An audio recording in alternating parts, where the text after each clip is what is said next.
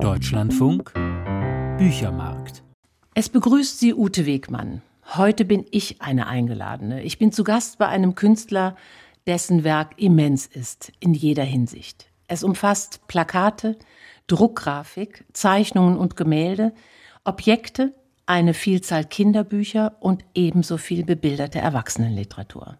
Darunter zuletzt zwei gestalterisch herausragende Lyrikanthologien von Mascha Kaleko und Bertolt Brecht, beide bei der Büchergilde erschienen, sowie ein Klassiker, der zur UNESCO-Sammlung gehört, ebenfalls Büchergilde, Der Krieg mit den Molchen von Karel Čapek aus dem Jahr 1936. Ich bin heute zu Gast bei Hans Ticher. Herr Ticher, ich bin in Hessen zu Gast, in der Nähe von Frankfurt. Wie kommt es, dass Sie hier in Hessen leben? Hier leben Sie ja noch nicht immer. Das ist der reine Zufall. Meine Frau hatte hier Arbeit und in der Wendezeit sind wir dann erstmal in Mainz und dann später hier in, am Rande von Frankfurt gelandet. Für die, die Ihr Werk sicherlich schon irgendwo wahrgenommen haben, noch mal eine kurze Erinnerung. Sie arbeiten mit sehr klaren Formen, Linien und Kreisen, mit geometrischen, stilisierten Figuren. Köpfe und Brüste zum Beispiel sind sehr oft reine Kreise, gern in Primärfarben. Immer wieder findet man ein starkes Zusammenspiel zwischen Bild- und Textebene. Ihre Kinderbücher zeichnen sich aus durch große Dynamik, da ist sehr viel Bewegung, viel Energie, egal ob Mensch oder Tier. Recherchiert man nun ihren Werdegang, trifft man auf die Bemerkung, einziger Pop-Art-Künstler der DDR. Sehen Sie sich in der Tradition von Rauschenberg, Wesselmann, Roy Lichtenstein, die man ja in der Tat in Chapeks Buch auch von Ihnen zitiert findet? Ich fand die Pop-Art-Leute immer interessant, aber Rauschenberg zum Beispiel ist nicht unbedingt mein Vorbild gewesen. Eher dann schon Lichtenstein oder die deutschen Pop-Art-Leute, die auch nicht ganz echt zur Pop-Art gehören, wie Klappek oder in dieser Richtung, die waren schon Vorbild. Welche Rolle spielt die klassische Moderne oder auch die Kunst der neuen Sachlichkeit für Ihr Schaffen? Die hat garantiert eine große Rolle gespielt, die klassische Moderne, vor allem am Anfang, während des Studiums oder kurz danach. Vor allem waren das aber eben dann die russischen Konstruktivisten Anfang 20. Jahrhundert oder Leger und also alles, was in diese Richtung ging. Ich habe da ziemlich viel mir angesehen. Äh, übrigens ist in der DDR von den Kunstbüchern, die wirklich erschienen sind, gab es nur zwei, die wirklich relevant waren. Und das war ein Buch von Lesitzky über Lesitzky, was damals absolut innovativ war. Ich glaube, den kannte im Westen so gut wie noch keiner damals zu der Zeit. An dieser Stelle vielleicht ein paar Sätze zu Ihrer Biografie. Geboren am 2. September 1940 im heutigen Tschechien, unweit der deutschen Grenze. Anfang der 1960er Jahre haben Sie ein Studium der Pädagogik absolviert, waren für kurze Zeit auch als Lehrer tätig in Leipzig. Dann folgte ein Studium der Malerei und Gebrauchsgrafik in Berlin-Weißensee. Ab 1970 waren Sie, sind Sie freischaffender und sehr erfolgreicher Maler und Buchillustrator in Ostberlin. Bleiben wir in der Zeit der DDR. Es gab eine große Künstlerszene in Berlin am Kollwitzplatz beheimatet. Sie waren ein Teil davon. Wie war damals der Austausch? Wo traf man sich? Wie arbeitete man? Na, so übermäßig groß war der Austausch nicht. Es haben ein paar Kollegen, also erstmal die eben auch Buchillustrationen oder Buch machten, in der Nähe gewohnt. Ein Maler wie zum Beispiel Metzges wohnte gleich um die Ecke. Und es gab da verschiedene Kreise. Über mir hat übrigens in so einer halben Ruine im Prenzlauer Berg äh, haben Poppes gewohnt, die damals eine große Rolle in der friedlichen Revolution gespielt haben. Als die damals eingezogen sind, habe ich dann endlich mal Gardinen vor meine Fenster machen müssen, weil gegenüber die Stasi einzog. Äh, selbst im Hinterhof wohnte dann noch einer, der Verbindungsmann war. Also die wurden übermäßig beobachtet.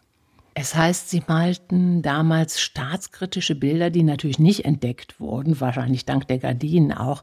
Welche Art Bilder waren das? Welche Motive hätte man da gefunden?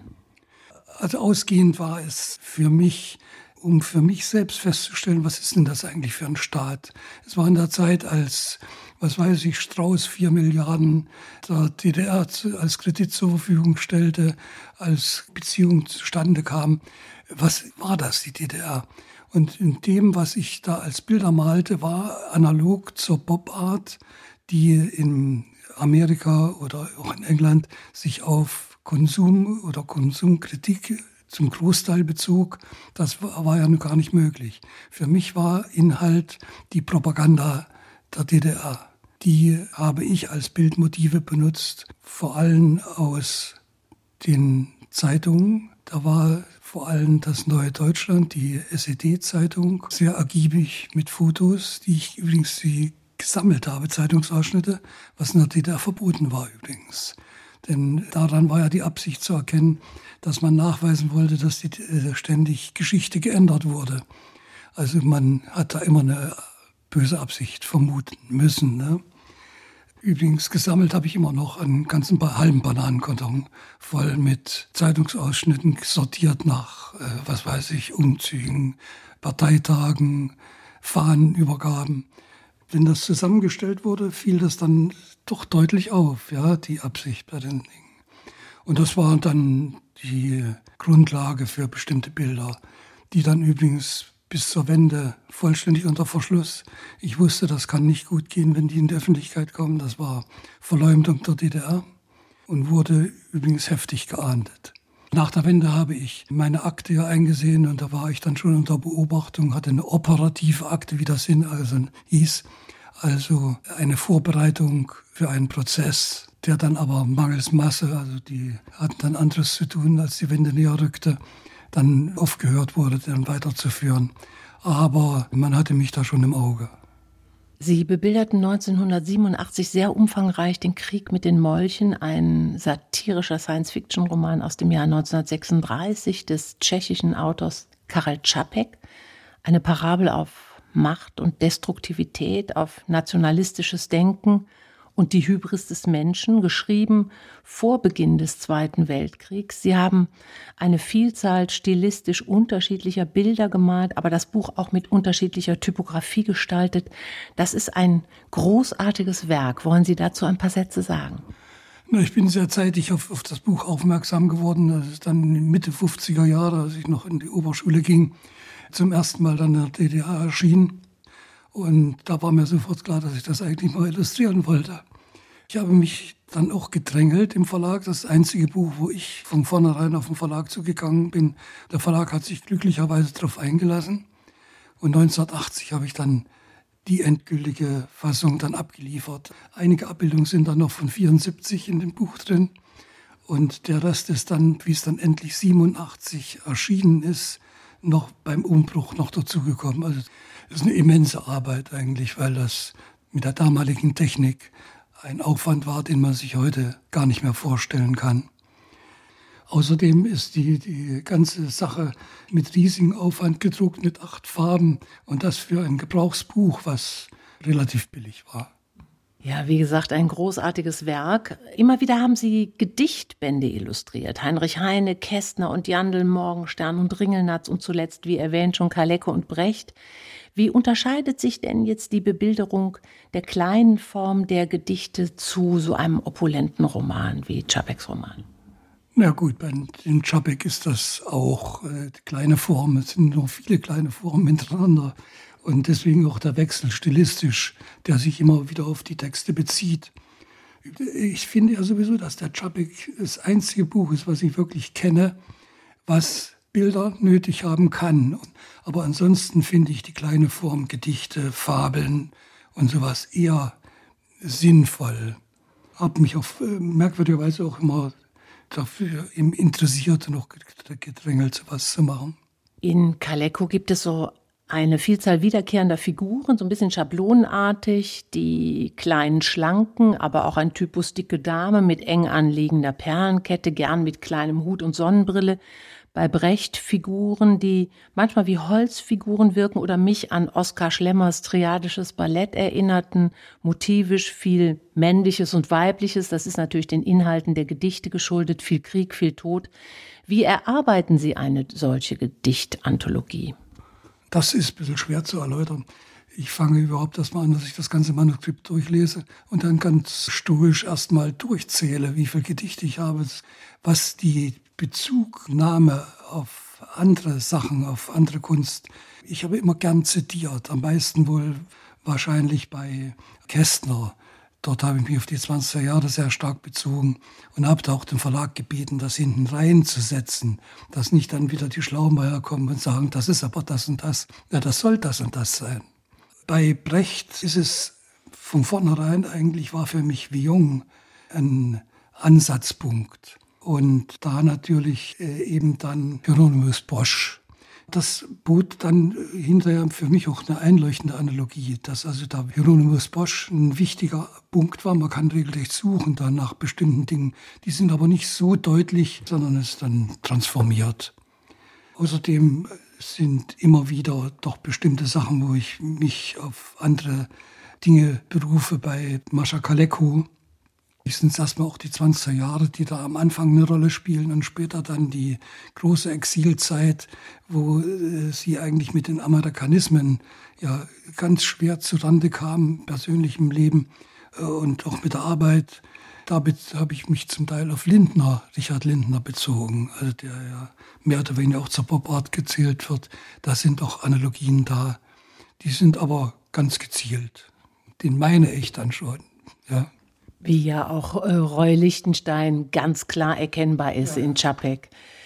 Aber äh, auch im Kinderbuch findet man viele Gedichtsammlungen oder gereimte Erzählungen von Rainer Kirsch oder Peter Hacks. Ihre Kinderbuchkarriere begann 1973 mit Hans Fallada, Geschichten aus der Murkelei, erzählte Märchen aus den 30er Jahren. 1978 erschien das musikalische Nashorn, eine kurze gereimte Geschichte über Sieg und Kraft der Kunst im Kampf der Nashörner gegen die Löwen. Dieser Kampf, der durch Musik gelöst wird. Der Musikus hatte sich während eines Kampfes bei Kindern und Frauen versteckt. Das nehmen die Nashörner Männer im Übel. Und ich möchte den Musikus zitieren. Er sagte, ich hatte doch nicht Angst um mich, verteidigt unser Nashorn sich nur um mein Horn, der Kunst bestimmt im Kriege leicht es Schaden nimmt. Sagen Sie uns etwas zur Bebilderung dieses Buches. Der Außenumschlag ist annähernd schwarz, darauf die imposanten Nashörner in Grauschattierungen, aber die ebenso imposanten gelben Löwen. Naja, insgesamt habe ich damals ja gezögert, das von Hacks zu illustrieren. Das war nämlich die Zeit mit der Biermann-Ausbürgerung und da hatte sich Hacks ziemlich schäbig geäußert dazu. Und es wurde damals gesagt, dass damals die Leser Hacks seine Bücher ähm, paketweise wieder zurückschickten. Die Stimmung war nicht gut und ich habe da überlegt damals, ob ich es überhaupt mache. Eine Fußnote ist da, die merkwürdigerweise da gar nicht gemerkt wird. Hacks hat da für mich eigentlich unverzeihlich im Buch die Rahmenhandlung, die am Anfang auftaucht, dass nämlich die ganze Geschichte vom Frosch erzählt wird, der vom Storch genötigt wird und ihn nur leben lassen will, wenn ihm die Geschichte gefällt. Bei mir ist das oben als Randleiste, geht mit den Storch und Frosch weiter. Hax verliert die vollständig aus dem Auge. Bei mir lasse ich aber doch dann den Storch den Frosch fressen. Hax hat es nicht gemerkt. Also da war, war ich ein bisschen erstaunt. Der hat sich hier aufgeregt, dass ich seine Verse gebrochen hatte. Das heißt, ich habe die Doppelseite als Gesamtheit genutzt und nicht die einzelnen auf einer Seite. Das hat er bemängelt.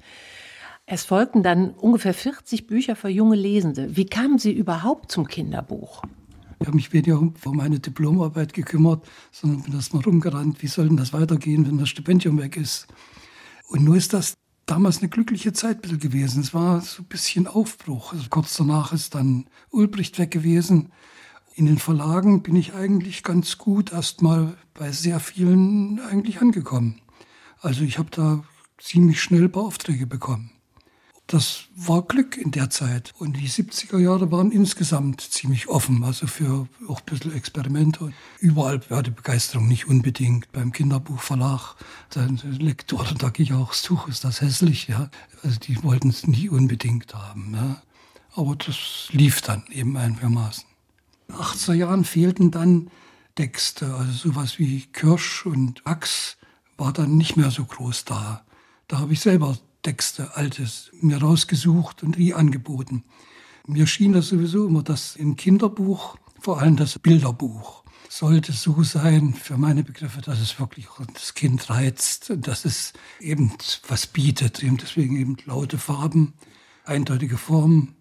Ich habe es öfters mal gesehen, dass da die Kinder bei irgendwelchen Messen oder Ständen das Zeug in der Hand hatten und die Eltern dann entsetzt sind, das aus der Hand rissen und wieder zurücklegten. Die mochten das bisschen weniger. Und das Buch von Kirsch ist natürlich sowieso, da sind ja Eltern bis zum Nervenzusammenbruch gereizt worden mit diesen Versen, die ja wirklich sehr gut als Kinderbuch funktionieren, mit diesen Geklingele der Wiederholung und mit den Räuberchen und dem Rock und dem Ziegenbock. Die Kinder konnten das auswendig und haben die Eltern genötigt, das immer wieder zu lesen. Bilderbücher, Kinder- und Jugendbücher, Sachbücher, darunter Klassiker. Theodor Storm, der kleine Hävelmann, Fallada habe ich bereits erwähnt. Dann Ich sitze da und esse Klops, aber auch eigene Geschichten, Sie haben es gerade schon gesagt. Es gibt ein Buch mit dem Titel Tichers Arche oder Abzählreime.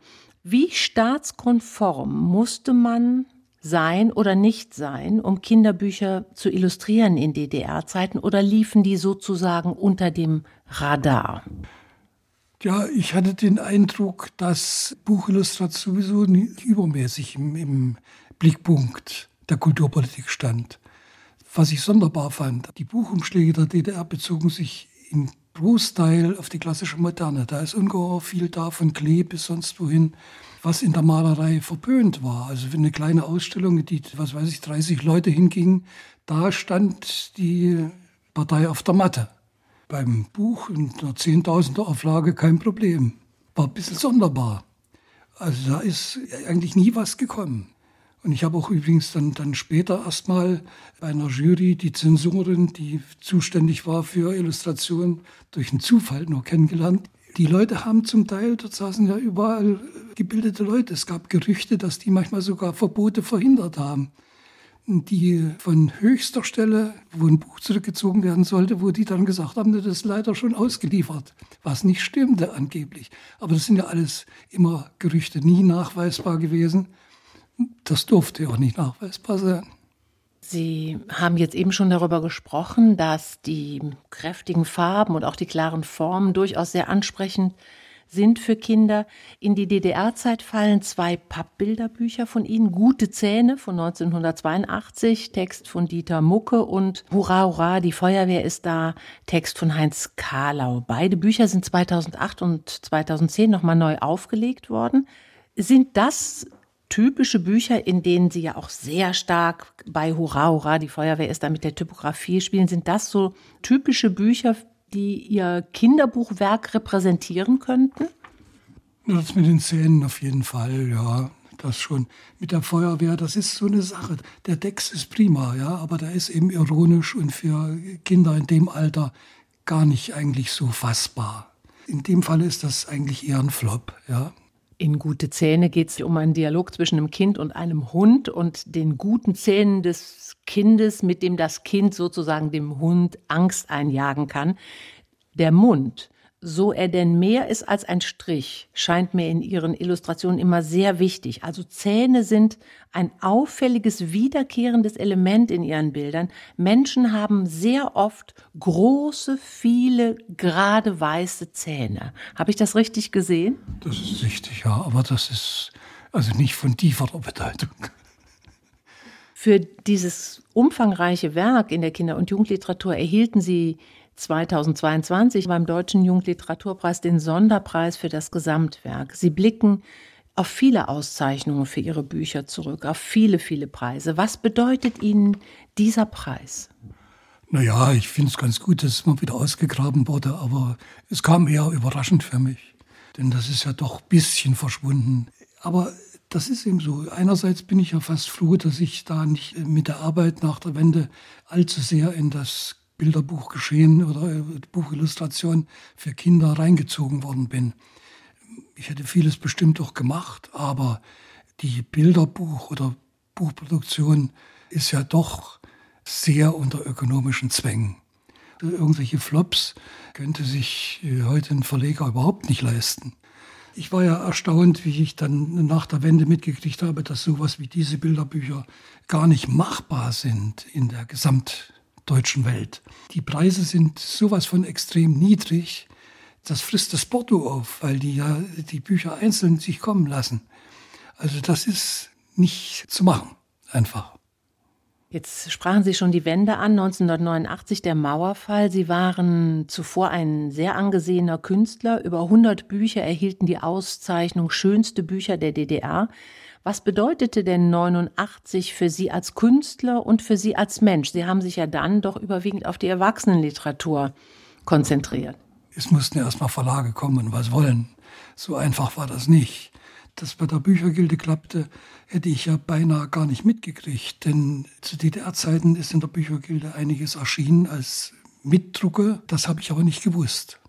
Der Verlag durfte, wie ich dann hinterher erfahren habe, sich ja nicht an mich wenden. Das hat sich dann erst in Mitte 90er Jahre ergeben und dann habe ich dann dort einen Auftrag gekriegt. Ringelnatz war das erste. War denn für Sie doch, obwohl Sie vorher so angesehen und etabliert waren und auch ja jetzt sehr erfolgreich sind nach wie vor, war dennoch 1989 sowas wie ein Neuanfang? Das war ein Bruch. Also Anfang war nichts. Die Verlage, ich weiß nicht, inwieweit Sie die Situation sich von damals vorstellen können, die Verlage waren auch von einem Tag auf den anderen Tag ohne Geld da. Die sind auf die Straße gegangen und haben ihre zurückgehaltenen Bücher, die sie für die besseren Kunden oder mal für Westmark verkaufen konnten, Einzelexemplare, haben die auf der Straße verkauft, um einen Tag über liquide zu sein. Das war so die Wendezeit. Und die Verlage waren dann ungeheuer schnell weg.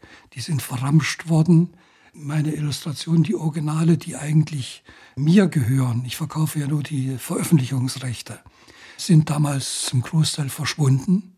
Irgendeiner hat zum Beispiel einen Verlag der Nation aufgekauft, hat sämtliche Illustrationen mitgenommen, der weigert sich, die rauszurücken. Das ist einfach eben weg. Zum Teil wahrscheinlich vernichtet, genauso wie eben baugebundene Kunst abgeräumt wurde. Das war dann eben so.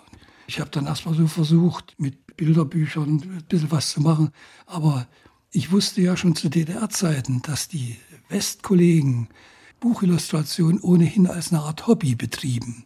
Bezahlt wird nämlich so schwach, davon kann kein Mensch leben im normalen Verlag. Wir haben noch nicht über Ihre Gemälde gesprochen. Sie haben regelmäßig Ausstellungen, malen, verkaufen ja auch. Ist das was, was die ganze Zeit parallel gelaufen ist? Das lief parallel, aber, aber dann schon durch einen Zufall in Weißensee mit Malerei studieren angefangen, weil einfach keine Grafikklasse zu dem Jahrgang bestand. Dann habe ich aber dort schnell gewechselt. Malerei kann man nicht auf zwei Schienen betreiben. Man kann nicht in der Hochschule so malen und zu Hause so. Ich habe dann Gebrauchsgrafik weitergemacht, was für mich auch sinnvoller war. Gemalt habe ich aber ständig und immer. Klar, mit den Bildern am Anfang, wenn man die heute sieht, ist nichts Aufsässiges zu sehen, aber das war damals Formalismus. Also das war grob nicht ausstellbar. Die habe ich dann erst, was weiß ich, im Jahr 2000 oder was danach bar verkauft davon. Von denen aus den 60er Jahren. Ja.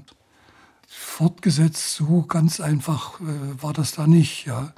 Es war übrigens mein Glück, dass ich eben diese Politbilder hatte in der Wendezeit. Denn da ist eben doch einiges verkauft worden. Und da habe ich dann die Anfang 90er Jahre ein bisschen wenigstens überbrücken können. Aber die waren äußerst knapp. Also da ging erstmal lange Zeit nicht viel.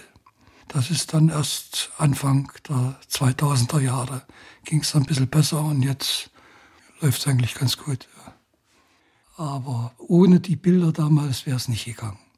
Die ich übrigens vernichten wollte, weil ich wusste, das kann eng werden. Verehrter Hans Ticher, wir sind am Ende der Sendung und ich möchte mit einem Kaleko-Gedicht enden, das da heißt, mein schönstes Gedicht, ich schrieb es nicht, aus tiefsten Tiefen stieg es, ich schwieg es. Und meine letzte Frage schließt sich daran an, gibt es auch Bilder, Hans Ticher, die Sie lieber schweigen, statt sie zu malen? Oh, ich glaube, habe ich mal versucht zu malen. Aber wir zwei, wir schweigen jetzt, wir räumen den Platz für die Kollegen. Es war mir eine Ehre und ein Vergnügen, Ihr Gast zu sein. Herzlichen Dank. Eine Auswahl der besprochenen Bücher finden Sie, verehrte Hörerinnen und Hörer, auf der Deutschlandfunkseite. Ebenso die Möglichkeit, die Sendung in der Deutschlandfunk Audiothek noch einmal anzuhören. Hier folgt Computer und Kommunikation. Ein schönes Wochenende wünscht Ihnen Ute Wegmann.